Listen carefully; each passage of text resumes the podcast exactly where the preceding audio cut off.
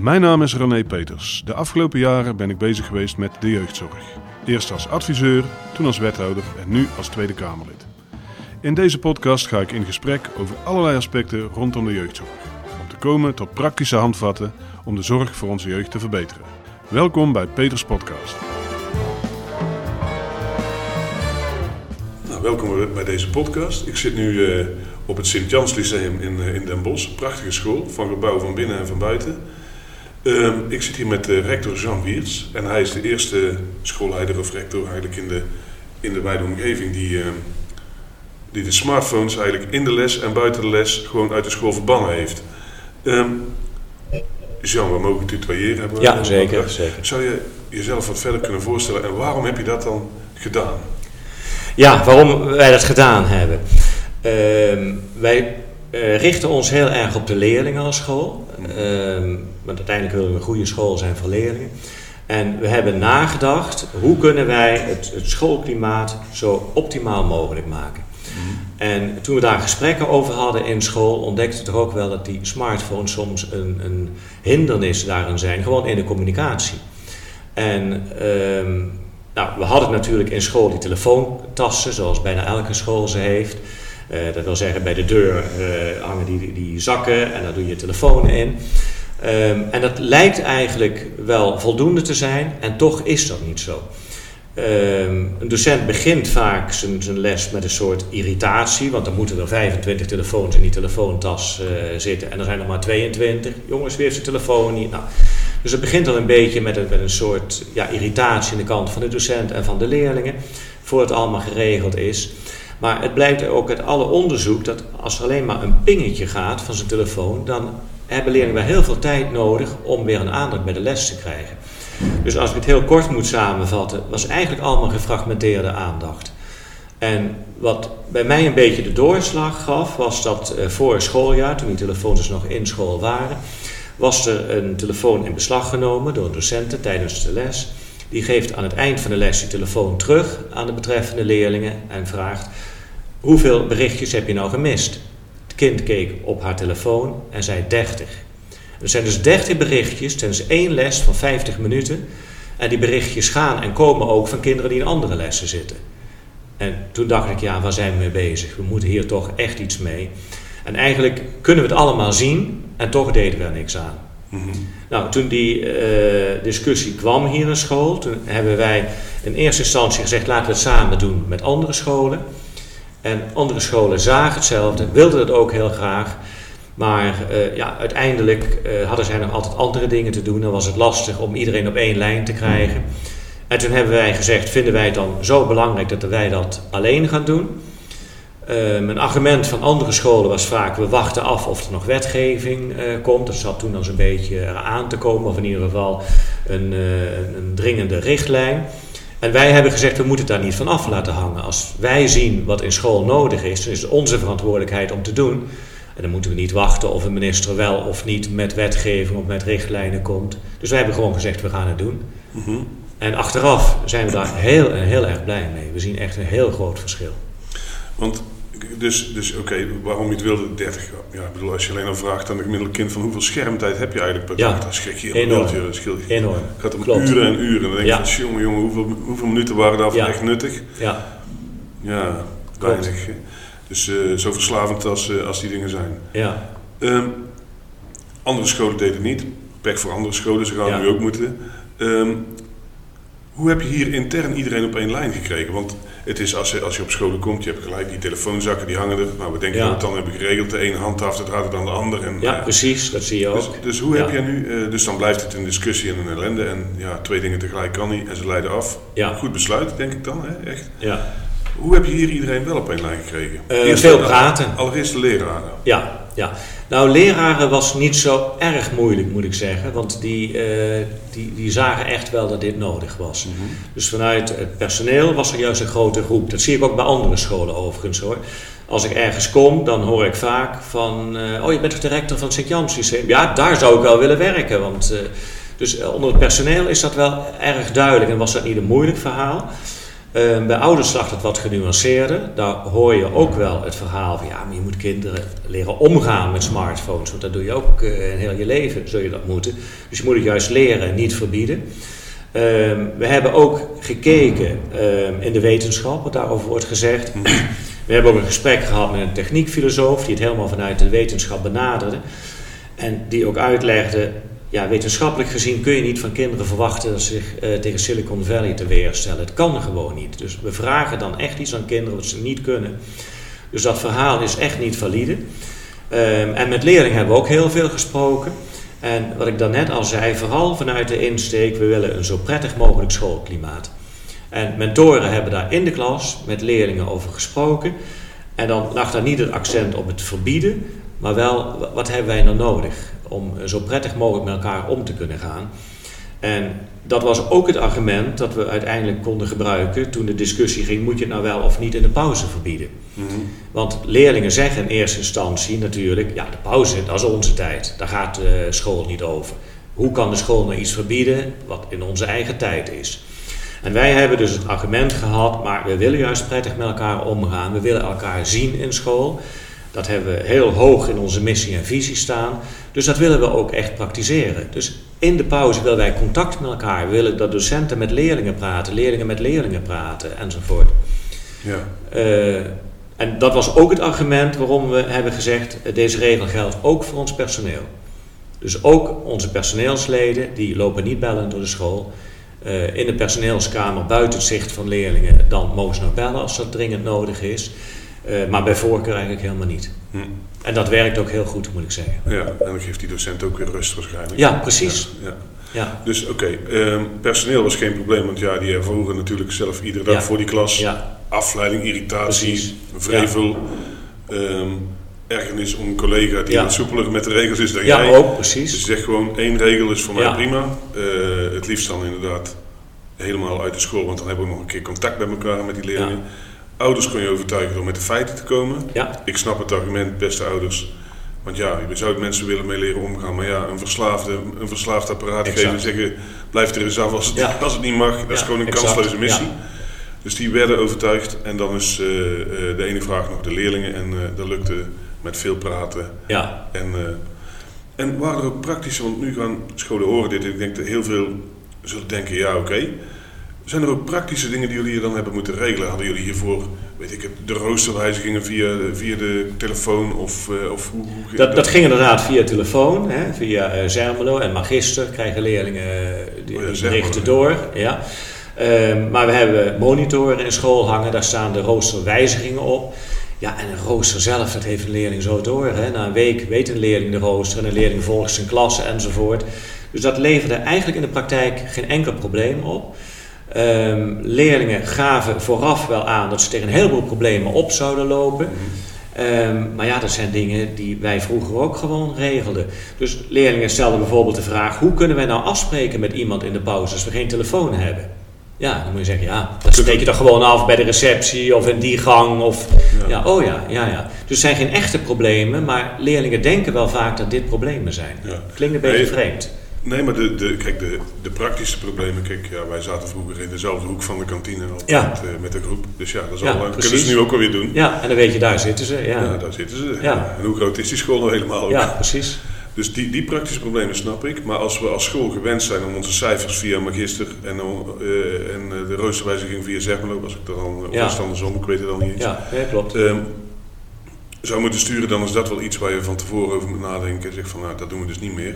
We hebben tegenwoordig weer gewoon monitoren in de school hangen. Of die ja. hingen er al waarschijnlijk. Ja, ja die hingen er al. Ja. ja. Dus, dus, dus, dus de praktische problemen die zag je? Die... Nee, die zijn er eigenlijk helemaal niet. Nee. nee. En uh, uh, de cijfers, want die, die vond ik... we hadden net voor, vooraf... Ja. Kun je daar nog iets over vertellen? Want iets, daar moet ik zelf dan mee lachen.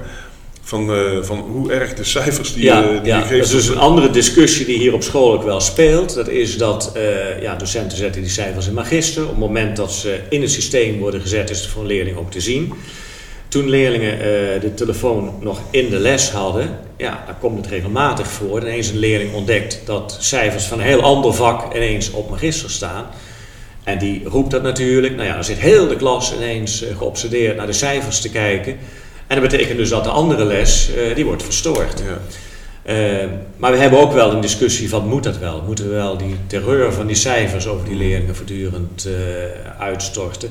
Zou je niet bepaalde momenten moeten hebben waarop je die cijfers kunt inzien, maar niet voortdurend? Het, Ja. het geeft een enorme druk bij kinderen. Ja. En, en wij werken daarmee ook in de hand dat kinderen alleen maar met die cijfers bezig zijn. Alsof dat het belangrijkste is. En ik vind eigenlijk een school die, die heeft de taak om te leren. Wij moeten leren hier in school. En niet alleen maar beoordelen. En dat is een leren leefgemeenschap zijn natuurlijk. Ja, precies.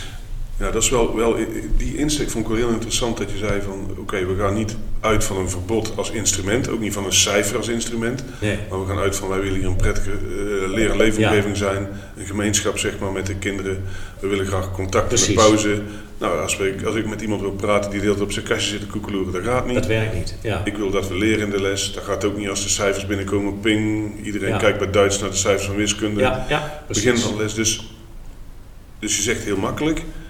de- vanuit die insteek wilden we het. Dan hebben de docenten overtuigd, de ouders na een tijdje, de leerlingen. ehm, Ja. ja, eh, We hadden zelfs, hè, als het gaat om ouders, eh, aan het eind van het vorige schooljaar hadden we een, eh, een ouderavond. Wij hadden voor die tijd al veel gecommuniceerd over hoe wij met de smartphones willen omgaan. Dus dat was niet het onderwerp van die ouderavond. Maar er kwam een PowerPoint voorbij waarin één sheet even ging over die telefoon, zonder dat het een echt onderwerp was. Ouders stonden spontaan op en applaudisseerden. Dus ouders vinden het echt gewoon geweldig. Want die zien thuis natuurlijk ook wel de problemen met die smartphones. En die vinden het gewoon heerlijk dat als het kind op school is, het kind gewoon even van gevrijwaard is. En bezig kan zijn met echt contact met elkaar. dus waar je weerstand verwacht, krijg je gewoon een staande ovatie. Ja, ja, we kregen echt steun. We hadden ook weerstand verwacht onder leerlingen. Mhm. Want toen wij vooraf die gesprekken met leerlingen hierover hadden, waren er ook wel leerlingen die zeiden: Ja, maar dan ga ik naar een andere school, want dat wil ik echt niet. En noem maar op. Maar dat is allemaal niet gebeurd. Leerlingen die eh, accepteren dit, leerlingen snappen het ook. Leerlingen zeggen, want we hebben inmiddels een evaluatie gehad. Leerlingen zeggen het is veel gezelliger geworden op school. En docenten zeggen eigenlijk, we hebben de leerlingen weer terug zoals ze vroeger waren. Zijn weer gewoon sociale, normale kinderen. Ja. Sociale, normale mensen. Ja. Mijn hemel. Dus eh, er is een heel groot effect dat die smartphones op, op leerlingen hebben, kinderen hebben. Ja, Ik heb nooit geweten dat het effect zo groot is. ja. Je krijgt je, de normale leerlingen weer terug. Ja, Nou, zo, dus ouders tevreden eh, nu, want je kreeg al van tevoren een staande ovatie. Kinderen eh, nu tevreden. Ehm, wat zie je nou in de school? Wat is dan anders dan hiervoor? Kun je daar eens gewoon een, een beeld echt, echt het contact. Hè. Als ik gewoon even vanuit mijn eigen beleving kijk. Ik loop veel door de school. En als je dan een groepje leerlingen tegenkomt. Nou, ik zeg dan goedemorgen jongelui of goedemiddag. En ze kijken eigenlijk alleen naar dat schermpje. Ze kijken je niet eens aan. En ze mompelen iets onverstaanbaars. Omdat Mhm. ze het onbeleefd vinden om helemaal niks te zeggen. Eh, en nu is het totaal anders. Als nu leerlingen de gang tegenkomt, ja, je ziet ze van verre aankomen, ze zien jou aankomen. En die leerlingen begroeten je, die vragen, goh meneer, ga ik nog iets leuks doen dit weekend? Je hebt nou gewoon een heel ander contact. Ja, En ook in de pauzes, als je hier rondloopt, leerlingen praten met je.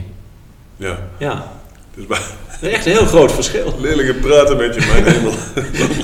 Je Ja. zou het meemaken op een school. Ja, ja. ja. En dan, Het is echt gezelliger geworden. ja, de school is gezelliger. Nou, ehm, eh, iedereen hier in deze omgeving blij. Nou zou ik vragen willen eigenlijk van, en hoe komt dat dan? Dat je dat met die andere scholen in Den Bosch, dat je dat eh, ja, niet meteen afgesproken kon krijgen. Ja, dat was moeilijk. Scholen hadden allemaal andere redenen. Eh, de ene school die heel ver met ons in het overleg zat en waar we ook hadden gezegd, dan gaan we echt samen starten. die zei, nou, we willen eerst nog een pilot doen.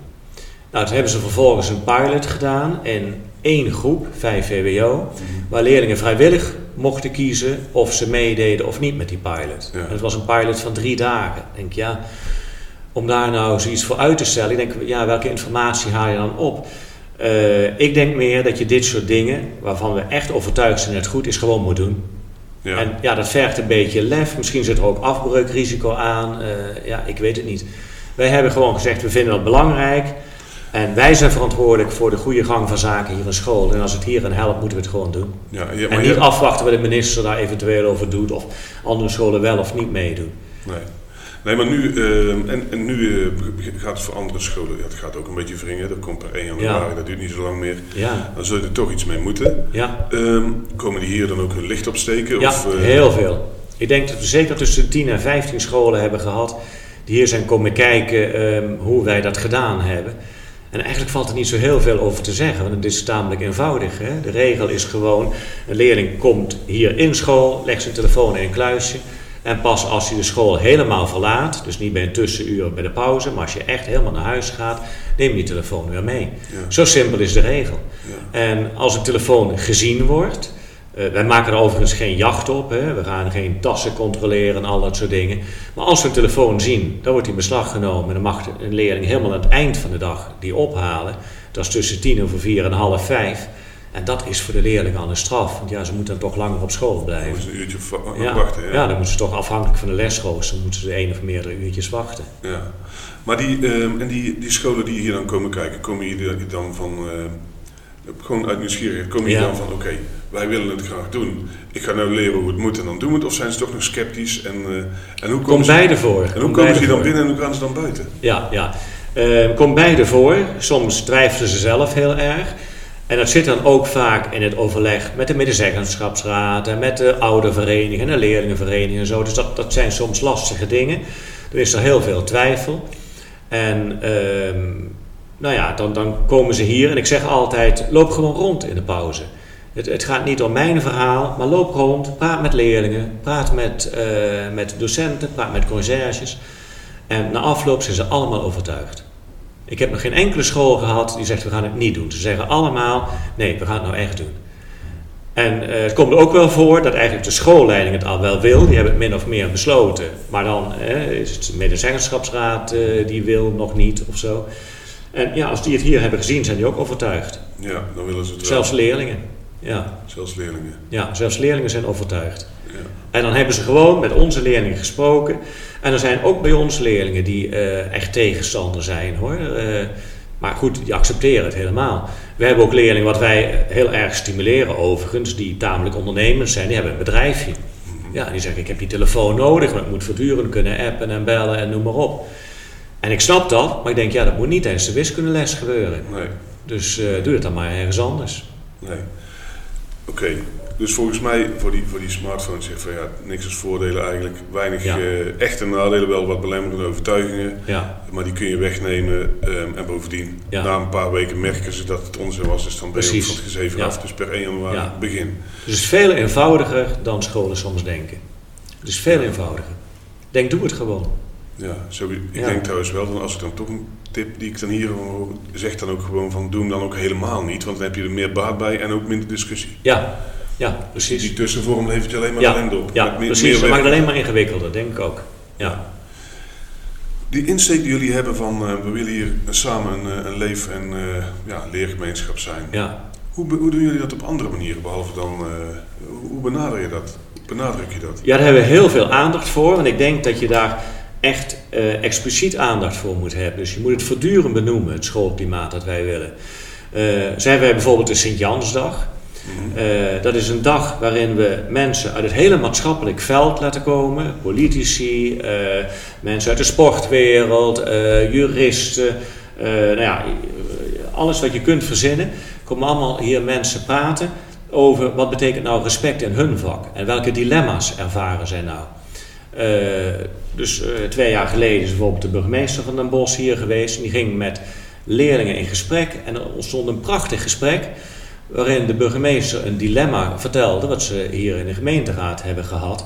kwam er kort op neer dat een, een homostel werd getreiterd in een wijk.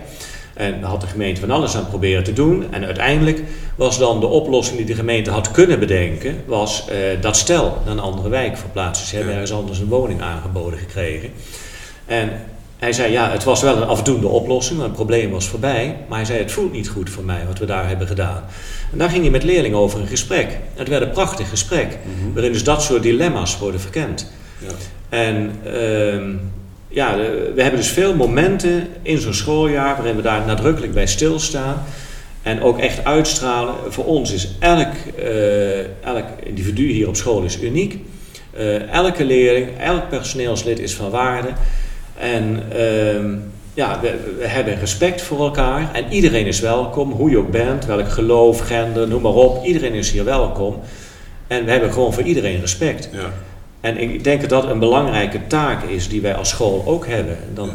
ik niet Maar- alleen maar- burgerschap, maar gewoon van ja, dit is wel een taak van onze school, denk ik. Ja, maar dan, dan ik, ik wat ik proef is eigenlijk van, eh, ooit zei, zei je van echt leren, dat is het contact tussen mens en eh, tussen leerling en leermeester en tussen leerling onderling. Ja, precies.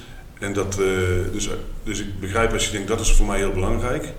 En je haalt mensen hier van buiten de school binnen om het gesprek aan te gaan, dat, dat is dan inderdaad die smartphone ook daarbij gewoon zou hinderen. Ja, precies. Maar- Kijk, het gesprek is heel, heel belangrijk. Hè? Ja. Dus zonder de smartphone krijg je gesprekken. Ja, Als ik nu door de school loop, dan eh, heb ik in, in, zo'n pauze altijd gesprekken met Ja. leerlingen. al, ja, dat snap ik. Hebben jullie, als jullie nou, want, want voor, voor gesprekken, je, bent, je zit in het, nou, tegen het centrum van Den Bosch aan, Ja. eigenlijk, hè? Dus eh, ik neem aan dat je hier ongelooflijk veel maatschappelijke partners hier omheen hebt Ja, zitten. heel veel. Ehm, hoe gaan jullie daarmee om? Ehm, Komen die, gaan jullie daar naartoe? Komen ze hierheen? Heb je stage uitwisseling? Allebei, ja. Ja, allebei. Ehm, we hebben eigenlijk samenwerking met, met alle bossen, verenigingen en met heel veel bedrijven.